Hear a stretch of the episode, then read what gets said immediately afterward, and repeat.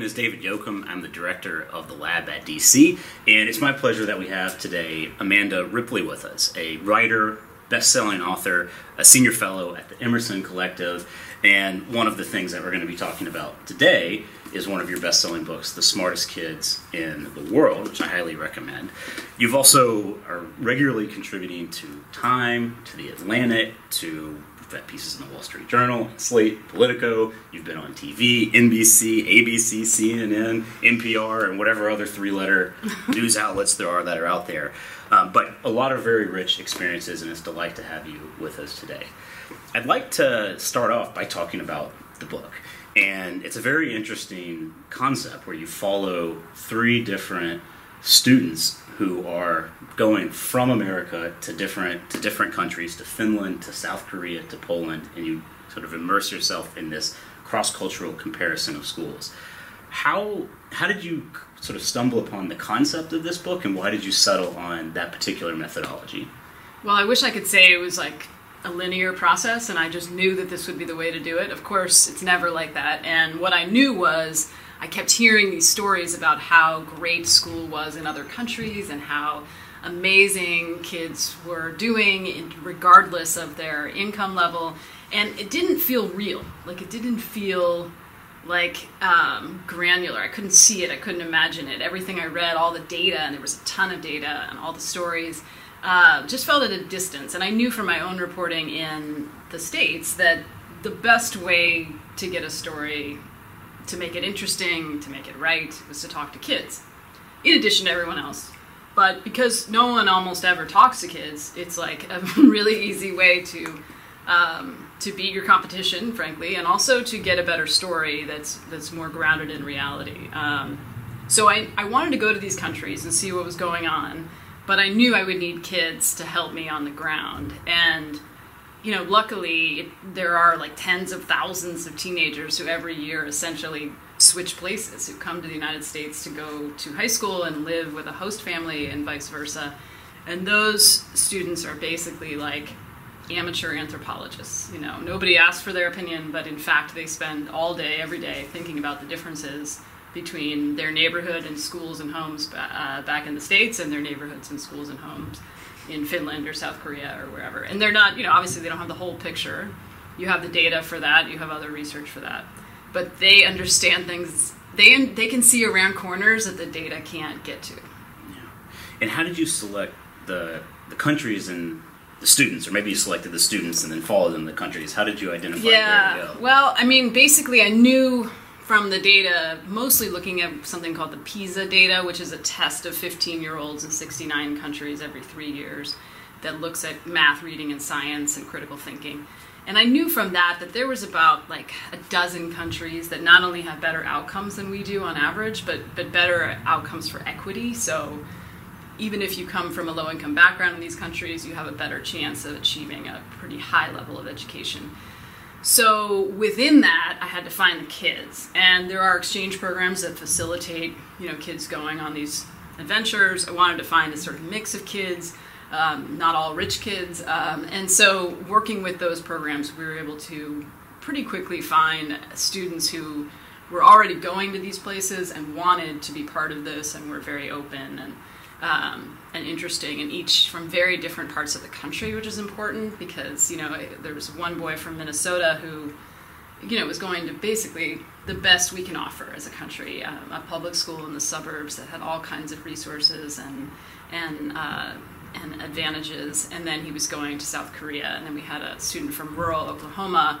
Um, which basically, from an education point of view, her school was like in a different country than the boy in Minnesota. So um, far fewer options, very different culture around um, around learning, and she was going to Finland. So they both were going to places with really exceptional results, um, but from very different places. Right. Well, it does provide this very rich window into looking at some of the aspects of schooling that often get talked about and kind of pushing a little bit of pressure on how much of those assumptions bear out. What do we actually see in terms of educational outcomes when those assumptions flip on and off? Yeah. And so why don't, why don't we talk about a few of them? And maybe to start with one that often gets a lot of airtime and a lot of proposals, the funding, mm-hmm. the money that we're spending on schools. Yeah. And I'll be curious to hear what you've seen in other countries. I know here in the States, there's a lot of different statistics that try to get uh, kind of a cut at this, but Yeah. one of them, kind of almost when you what you look at it, looks like spending at least the is at the national at the state level is going up quite a lot in a kind of a bulk sense. And I was reading statistics like this just the other week where they were talking about how the the average per pupil per student spending around the end of World War One was like four hundred and forty dollars in U.S. dollars, and then now flash forward to two thousand, and it was almost sixteen times as much, eight thousand dollars per pupil. And I'm not actually sure what it is right now in 2017. Something like that, yeah. Um, but yeah, so what do you what do you know about how countries are spending um, money on students in relation to America, and what it sort of how is it working? Yeah, so we know from um, the OECD and other organizations that gather big data sets that we are spending more than all but a couple of countries per student on kindergarten through 12th grade education. So putting aside college altogether, which we spend, we also spend more on than any country. Um, how we spend it is tricky, and it varies a lot. And the per pupil spending varies a lot. So in Oklahoma, they're spending in many places less than what, what kids need. But much of the country, um, we're spending more than the average for places with much higher, better results. So where that's going is always easier to speculate about than to actually prove. Um, certainly, just like in the rest of our lives, we spend far more on healthcare than other countries. And so you see that in the education spending because the biggest spend is on human capital, is on teachers, right? And staff, and they have health insurance as they should, and that is very expensive in the United States. So that's that's a huge cost that doesn't directly affect learning, right? Like it's important, but it doesn't directly affect learning. And if you have a really inefficient, expensive healthcare system, as we do, it's going to drain all kinds of parts of the economy and and communities, right, including schools. So that's part of it. We also spend a lot on aides, classroom aides. We have more aides than the vast majority of countries in the world, um, which is an interesting choice that uh, was made over time to to help teachers, but also to make it seem like classes were smaller, which parents like. Um, none of this, there's no evidence that that investment has paid off in any way. Um, so that's a very, again, a very expensive. Even though even though we pay aides very little, when you add it all up, it's a lot of money because there's a lot of aides. Um, we spend a lot on busing, on extracurriculars, on things that, that other countries, particularly smaller countries, don't have to deal with. So so there's a lot of noise in there, but certainly from the kids' point of view, when the, when I would talk to the kids and visit them in their countries, the American kids in Finland and South Korea and Poland, the way this manifested itself in their eyes was, you know, first of all, there was less technology in the classrooms in all these countries, and the data bears that out. So the U.S. has overinvested in classroom technology on average, um, and and again, very little to show for that. So Smart boards, computers, yeah, exactly. Like digital whiteboards, iPads, tablets, computers. Um, those are the kinds of things that we as Americans, um, and, and by the way, you know, a lot of a lot of uh, physicians do this too. So this is again a similarity. Um, we consume like that's something we're good at, and so we sometimes I think overestimate the impact that a shiny toy will have. And we're not the only country to do this, but particularly because of the power of big tech companies in this country. I mean, they have very persuasive, and they're in the schools. Um, and I I don't think it's nefarious, but I don't think you can um, overestimate the influence of having Apple and Microsoft in, in in schools. I'm literally, you know, sending people to go meet with with school systems, and that's different than in other countries where they might be kept a little bit at a distance. So it doesn't say that technology won't help us learn, but it hasn't so far. So that's that's something that the kids notice. They don't see a lot of technology. Um, the schools sometimes are not as um, tricked out, but it, again, that varies. Like the school in Oklahoma was not tricked out. The school in Minnesota was. In Poland, Tom's school, he'd gone from rural Pennsylvania to Poland. You know, it was, it was very bare bones, and it didn't have a cafeteria. So kids would bring their lunch or buy something from a little Hmm. counter.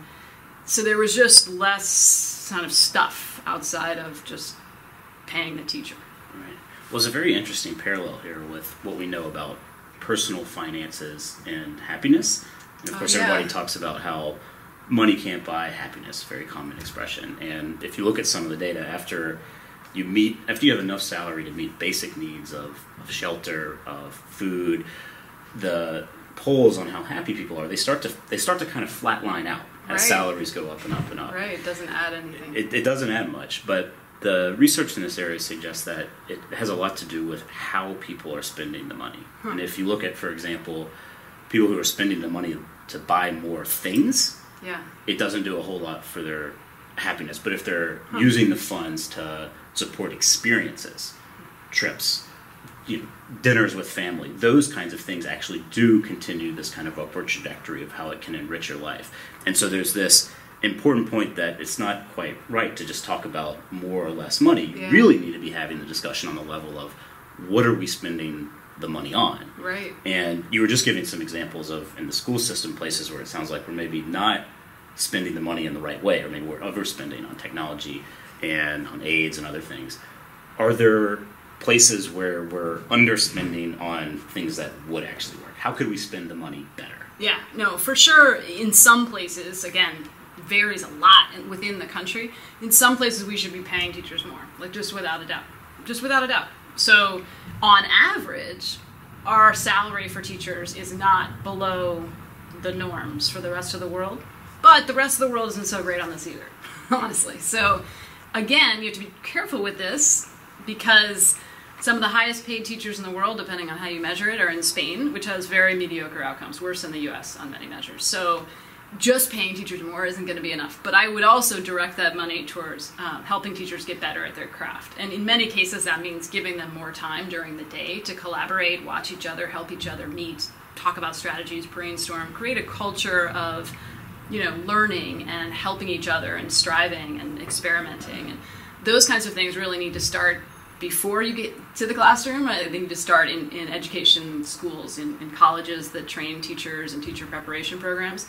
So that's where I would put my focus, not just money, but but you know higher standards and rigor and and expectations, and and then let that drive the kind of peer support and coaching mentality that not just great teachers, but people in any field that is challenging and dynamic need. You know, they need that kind of interaction and support and pushback, but also help. Right. Well, this starts to bleed over into the second kind of common topic that I wanted to raise, which is teacher quality. We talk a lot about teacher quality. And I guess the first question is what do we even mean Right. when we talk about teacher quality? And then what do we know about kind of the, the state of the world in quality and are the things that can enhance it?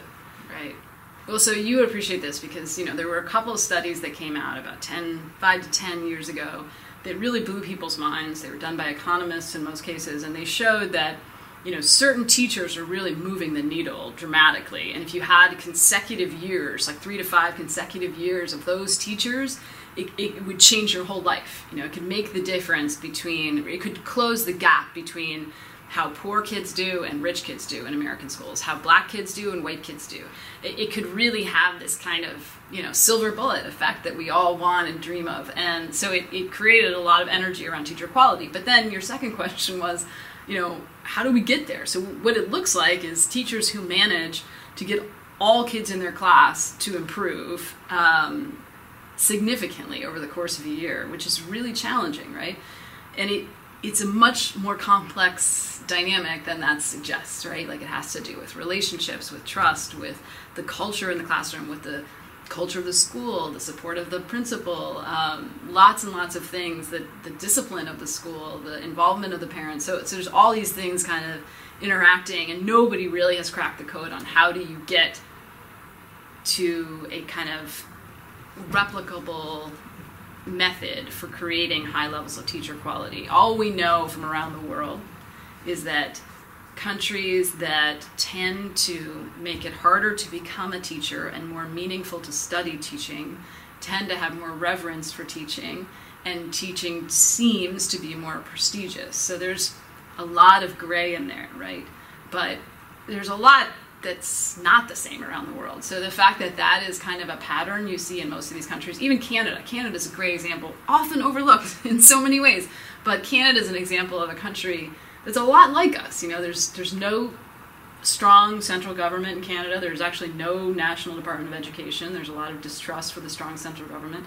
They now have a higher immigrant um, ratio than the U.S. Um, Toronto has you know 200 languages or something in its school district, so this is a very diverse place now, despite what many Americans think. And you know they've got a, an, a similar child poverty rate, not quite as high as ours, but approaching ours, and they are killing it. Like they are just like in the last 10 years have really shown that that you know it is possible to educate virtually all kids to high levels. But it, in Canada, it's not super uncommon to find someone who got rejected from education college and maybe came to the US so they could still become a teacher. So they, they got rejected in Canada and they come to America because we have thousands of teacher preparation programs, many of which will accept almost anyone, um, regardless of their own background in education. And maybe they're not cut out for this, you know, maybe they are, but, you know, just having such a low bar, I think, is a tell. Like Right. it reveals what we actually think about this profession, despite what we say. You know that we actually we say it's important, we say it's hard, we say it's intellectual, but we don't actually act. We don't act like it. Right. And this would be maybe a good contrast is I think it's Finland that you talk about in the book where I mean you should tell the details better than me, but generally they shut down a lot of schools and made it. Can you say a little bit about how selective they actually made the teaching profession? Yeah. So usually what you see is that countries get serious about this when they're up against a, a, a wall, and some are up against a wall and they don't get serious. But in the case of Finland, you know, Finland was very late to industrialize, and it was a very rural place with a lot of illiteracy and, and huge disparities between urban and rural kids. And they were, you know, they were afraid of tipping into Russia. They very much wanted to be more part of Western Europe, in, economically speaking. And so, in the late 1960s, as part of a broader reform of higher education, they shut down their schools of education, which were a lot like ours. You know, huge range of selectivity and rigor, and they reopened them in the most eight most prestigious universities in the country.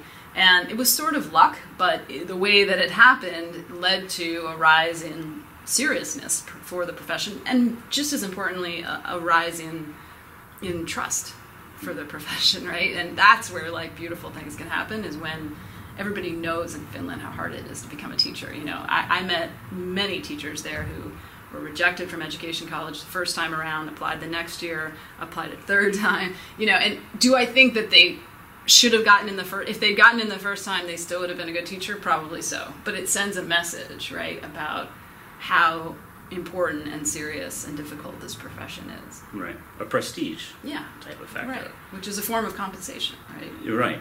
And how, I mean, you also earlier mentioned a space here that seems like it's worth unpacking a little bit around giving these professionals more time, frankly, Yeah. and resources to be able to interact with each other, to develop their curriculums.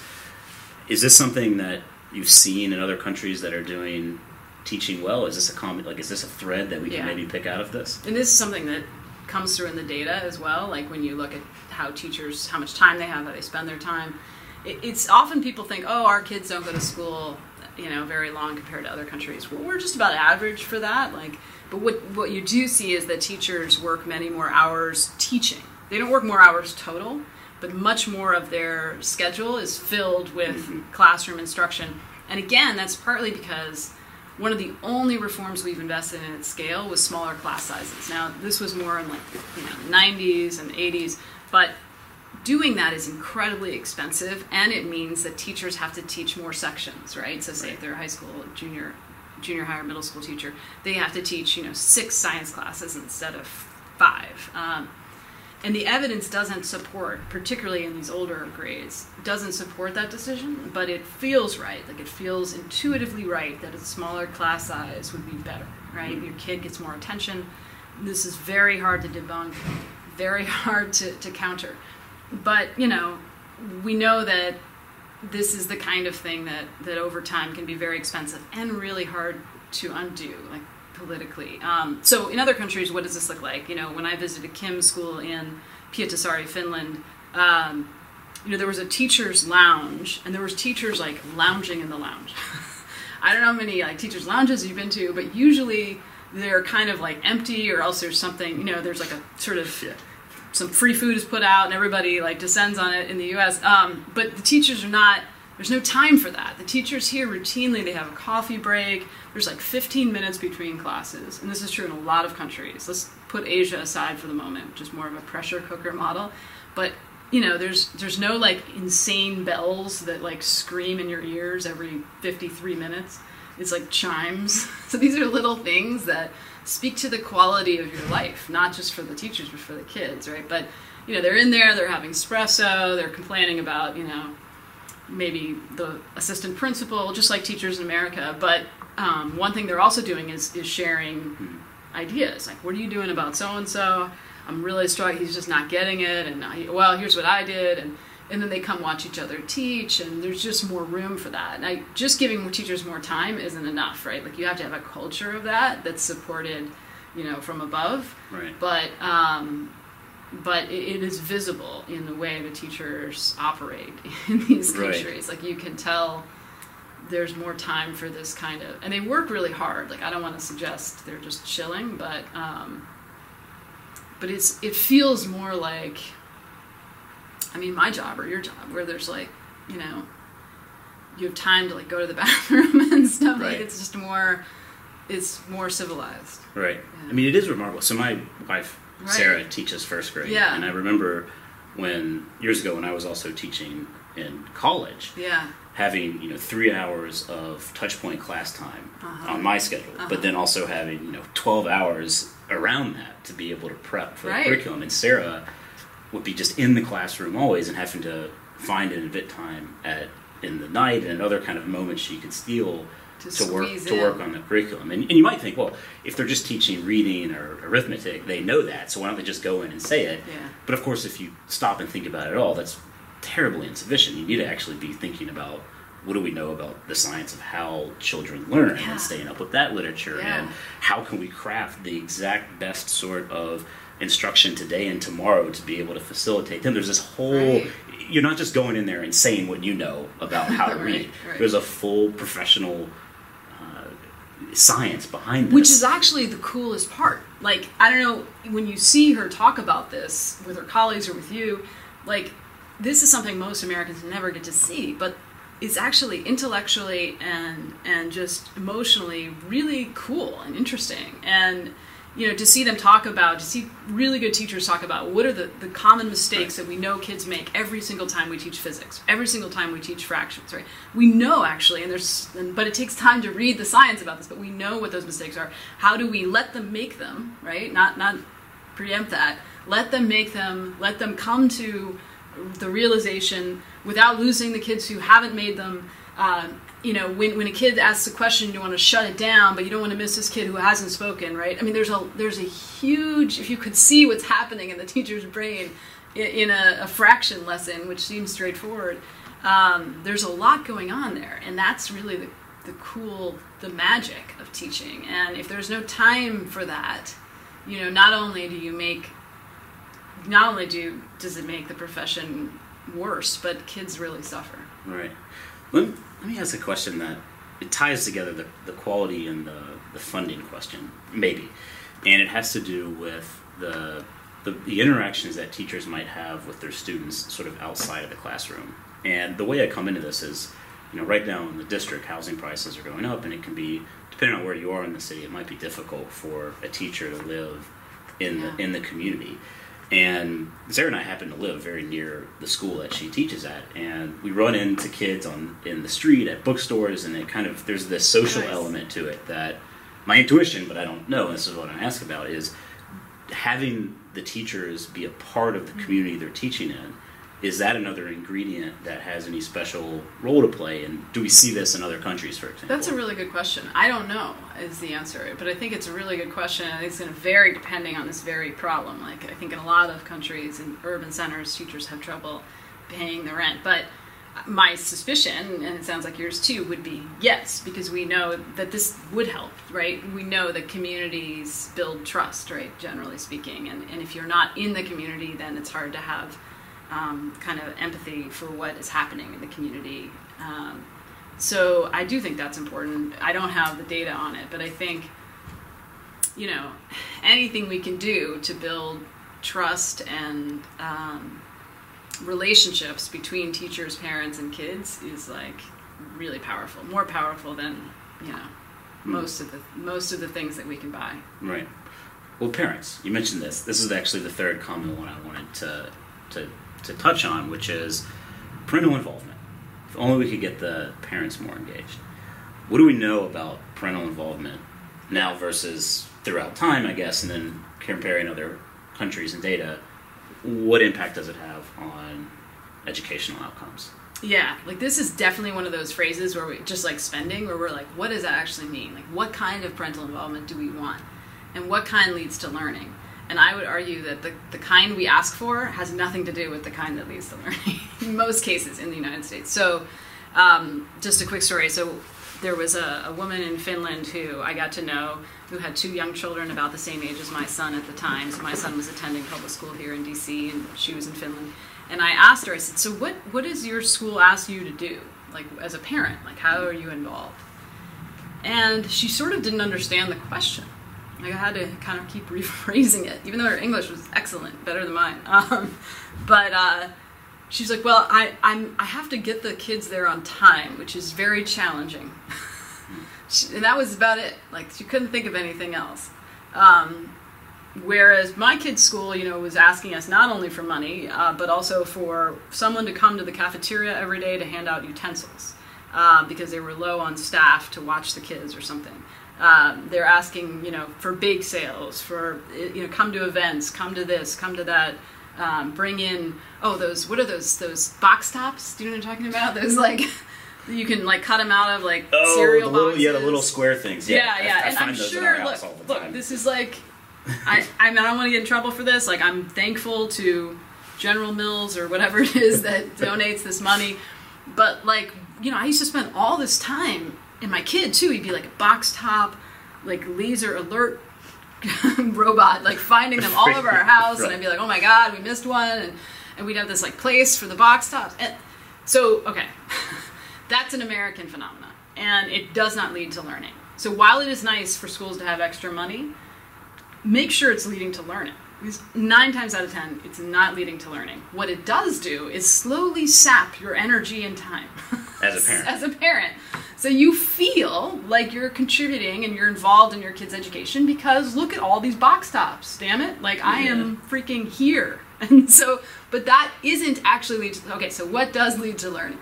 Um, so all around the world, you know, there was a great study that, that was done also by the OECD where they looked at parental involvement and they linked it to PISA scores, which is this test of critical thinking in math, reading, and science. And what they found was in basically every time zone, um, the more parents read to their kids when they're little, and the more they talk to them as they get older about news and movies and events and books, whatever. Like the more that's the that's the thing. Like the conversation, the back and forth, the questioning, the thinking, right, out loud, that's the thing that leads to learning. And so when reading to kids, asking them questions about what you're reading, that it's like one, like one of the few silver bullets we have, right? Um, it's like, you know, if it were a drug, it would be like penicillin. Right. Um, so why why is it that the parental engagement we ask for more? Because in a lot of ways, it seems like it's it's almost easier to tell parents like read to your kids. Yeah. And you know, here's some book suggestions if need. Right. Relative to you know coordinating all the logistics of Right. a fundraising drive and taking those little stamps and I don't actually know where they go after, but it actually seems more complicated for the school staff to Right. do the fundraising than to do it does create the a lot of distraction for the principals and teachers. so why Um, do, yeah, why do we keep coming? So I think it's just you know our instinct, understandably, is that more money will lead to better things, right? And so we think this is a quantifiable way, right?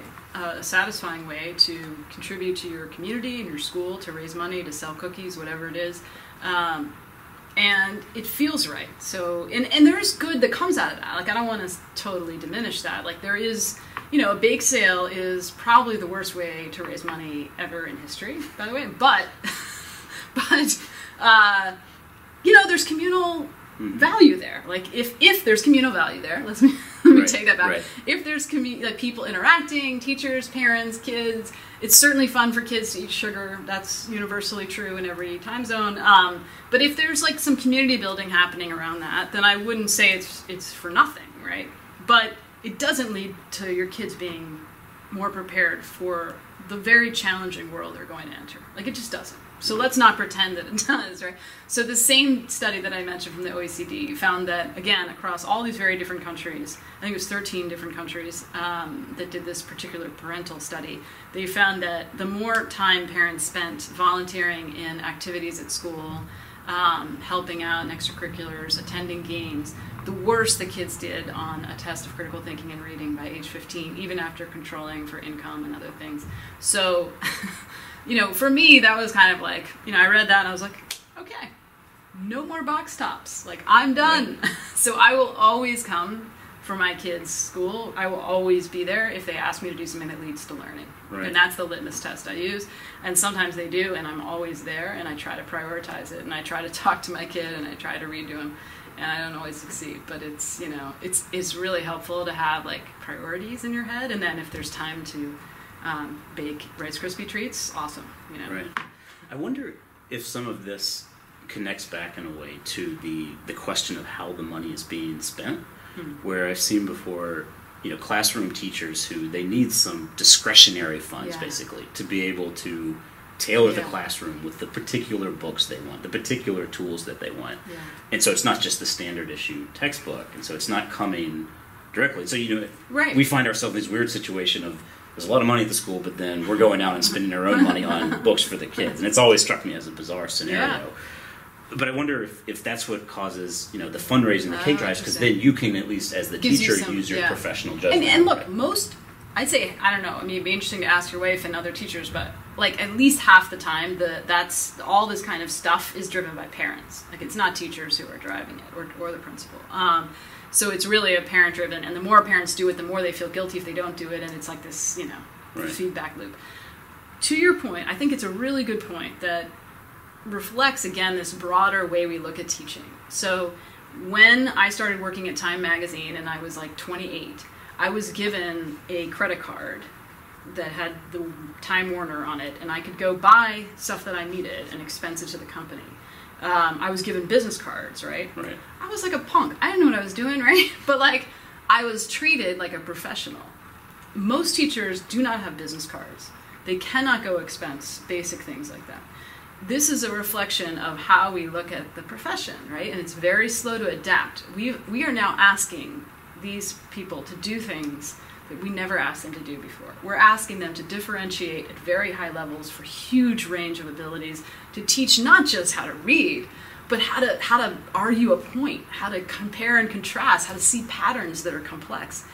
And we need them to do these things, right? Like we need that for the modern world freaking give them an expense account. Do you know what I mean? Right, like right. this is this is crazy, right? Have you seen have, have you seen other countries that yes, do this? Absolutely, yeah. And it goes to the same point about seeing the Finnish teachers, you know, sipping coffee in the lounge discussing problems. Like this is um, a different way of looking at the profession, right. and you know, it takes it's sort of like this part of it is how we think about learning and intellectualism in the United States. Like we are not, we don't have a lot of reverence for math and engineering and, and these things the way that other countries do. Um, but we can cultivate that. I think it's not impossible for us to work around that. Um, but it's sometimes that we don't even ask the question. Like, you know, teachers like they have a lot of things on their mind. They're not going to like demand business cards, you know what I mean? Like, right. so so some of it's a failure of imagination on the part of you know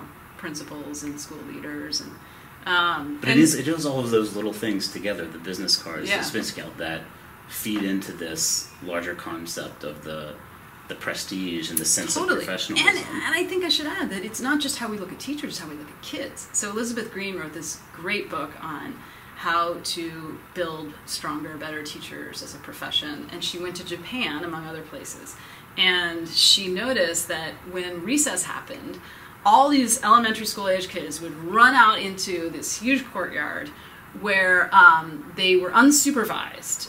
And they would play with unicycles. Like i kid you not. Which on like cement. You know I mean? right. And and there was no and the teachers were not standing there yelling at them and like breaking up fights or comforting crying children. Like they were not. They were inside drinking their tea and yeah. discussing you know real difficult intellectual problems cognitive challenges. So so part of it is when you when you kind of think that your you know kids need to be watched all the time they need to have exactly you know 48 seconds between classes or they'll get into trouble um, and they go through x-rays you know metal detectors to get into class and you, and you do have significant levels of violence in some schools i would argue not as many as we act like we have um, but when you when you don't trust kids and you don't think teaching is a serious intellectual you know knowledge worker job this is what you get. It's fascinating.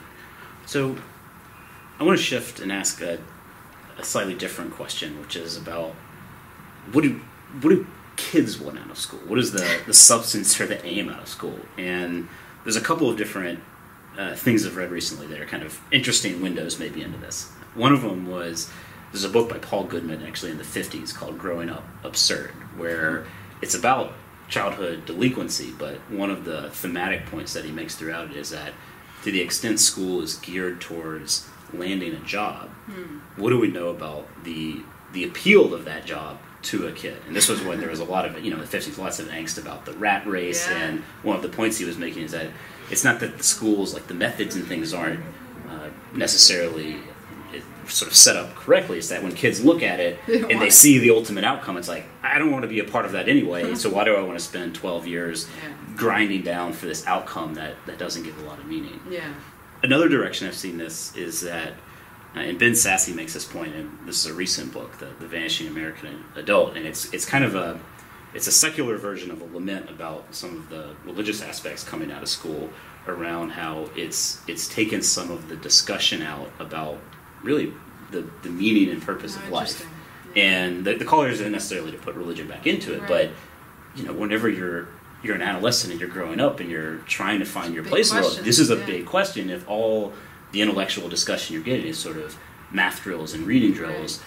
where's the forum for for where to talk? And let me give you one third one. This was just in the New York Times a couple of weeks back by uh, Daniel Handler, Lemony Snicket fame. Uh-huh, uh-huh. And the, the title of his piece was You Want Teenage Boys to Read? Easy. Give them books about sex. And, and again, and again, the point here was sort of, you yeah. know, this is one example of what is it that, in this case, adolescents are thinking about all yeah. the time, and what are we doing in the classroom to, to talk about it? And I think throughout all of these themes, what I'm getting at here is this question of what is it that kids are really sort of eager to want to be knowing about and how well are we doing in the school system for thinking about those really those ultimate aims that might be what latches them on to be incentivized and engaged in school yeah that's those are really great questions i mean just like i find reporters very rarely talk to kids in any meaningful way um, you know people who make education policy don't talk to kids. Like that's just not something that's done. Um, once in a while you'll see a student on a panel at an education event and it's always like so refreshing but it's it's just very unusual. We do know that around the world countries that systematically solicit student feedback hmm. tend to do better um, on the PISA tests and other measures of success. You, and you mean through the school, like actually surveys yeah, exactly. and, and, interviews? Now, now, most school systems do surveys. DC does surveys. They're happy to show you all their surveys. Um, but they tend to be school-wide surveys about like do you feel safe and this is all important right like right. it's good to know for sure if you feel safe but they're they tend to sort of not lead to much um, what we find in the research is that classroom level surveys are way more useful to teachers and they reveal things that the teachers can't see because they're not 10 years old and they're not sitting in the they know the material so it's kind of like the reason I have an editor. You know, I need someone who doesn't, who can give me feedback. Kids are that for the teacher. And there's been some great research on how student surveys, if you ask kids the right questions, they're better at predicting highly effective teachers than trained professionals who come in, master evaluators. And it's partly because the N is big, like there's a lot of kids. So even if one kid just kind of like you know doesn't take the survey seriously and one kid hates the teacher or whatever the, the average comes out to be meaningful and what you find is if you ask kids very specific questions like um, does this teacher push me past my where i want to give up um, do, do kids in this classroom behave the way the teacher wants them to most of the time like you can't ask you know do you like this teacher right. but like if you ask smart questions then you find that kids are not only honest but they give specific actionable feedback to teachers in ways that test scores never will. Like the worst feeling in the world, right, must be to get test scores back, as DC just did, and see that, you know, a bunch of your kids didn't move or went backwards and not know what to do, right? I mean, most teachers want their kids to learn, like, they want the right thing, but not knowing what to do is just a terrible, terrible feeling. And so, if you instead have survey data from that class that says, here's how your kids answered this question compared to 3,000 kids the same age around, around the city, um, your kids seem to think that you're really good at like classroom management. Like you're really good at managing behavior. Your kids behave well in this class, which is a prerequisite to learning. But they don't feel like you push them really hard. Like it's not very challenging. That's really good to know, right? So this is the kind of thing that you know kids can tell you a lot. And to your point about, you know, does are we actually meeting them in things that they want to do? I, I mean, I think we very rarely ask them what they want to do, and we, you know, our knee jerk reaction to that is, well, how do they know? They're a kid, you know. You ask a you ask a kid what he wants to do, he's going to tell you he wants to play video games, right, and eat cake. I mean, so. But if you get past the initial video game and cake answer, you can find out really compelling things. I mean, I think the kids I've talked to, and there's a lot of kids I haven't talked to, have told me that what they want is they want school to teach them how to pursue their passions and maybe more importantly the skills to find passions right Right. and so that's a lot of things and you do need to know multiplication like Right. there is no way around that but um, I think you're right that, that if we ask kids more what they want out of school, school would be better and kids would be more bought in, which is the elixir that makes everything easier. Right.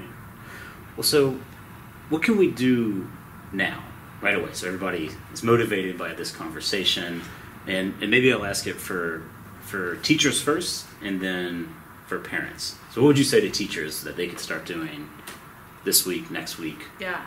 I, well, it's school's just starting a lot of places. I don't know, you know, depending on when you're watching this, but um, it's a beautiful moment to ask kids what they want out of school, you know, and to set specific goals for them, right? And to not not just make it like pro forma, but come back to it over and over again throughout the year.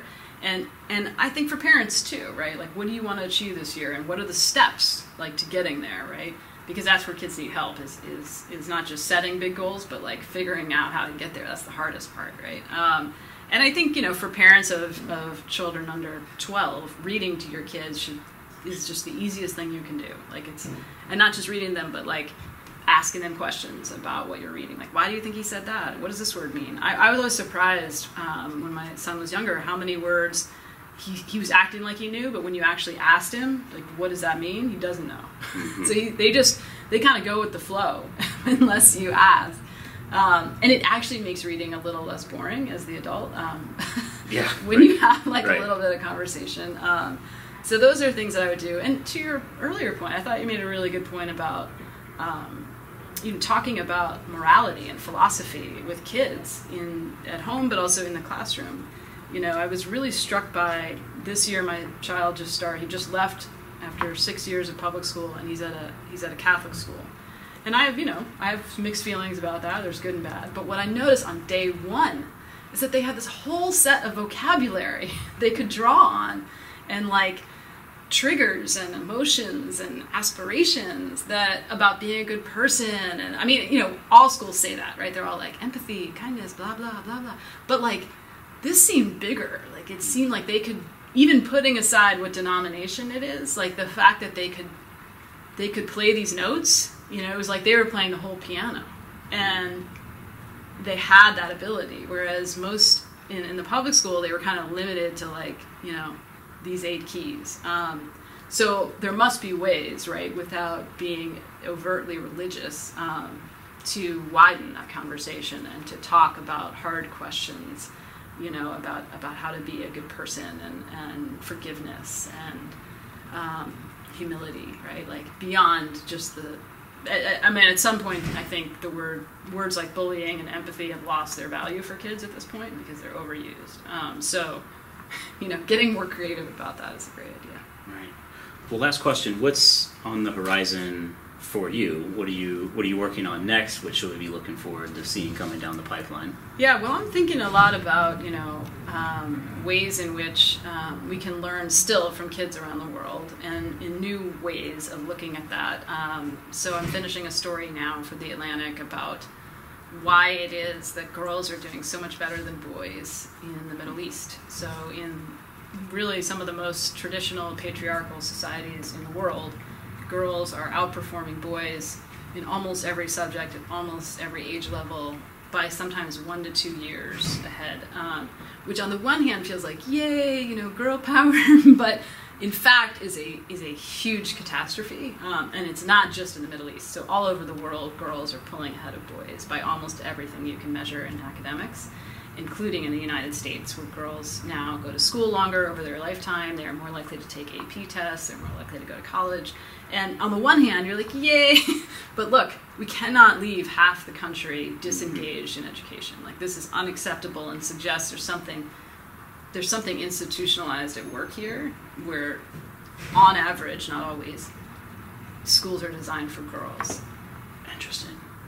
Well, I look forward. Oh, I have so many questions, but I'll wait until it comes out, and maybe Cool. we can talk more then. But Amanda, thank you for this. This is really great. Yeah, Again, Amanda Ripley. If you if you haven't read it, "The Smartest Kids in the World" is, as we were saying, a really phenomenal window in this entire debate. I think you also have a documentary on this yeah, coming out. so, Am I allowed so to say there's that? a documentary Yeah. that a very talented filmmaker is working on, and you know we'll have more on that in 2018. But um, following new kids to new countries, and it's it's a really it's a beautiful thing so far from what I've seen. Yeah, I'm So- excited about it. That's great. So a lot more coming, and uh, thanks to everybody for joining. If you haven't gone to the lab.dc.gov, please do. You can sign up for listservs where you can get more notices of these types of interviews for lunch at DC and a lot more things that we're doing.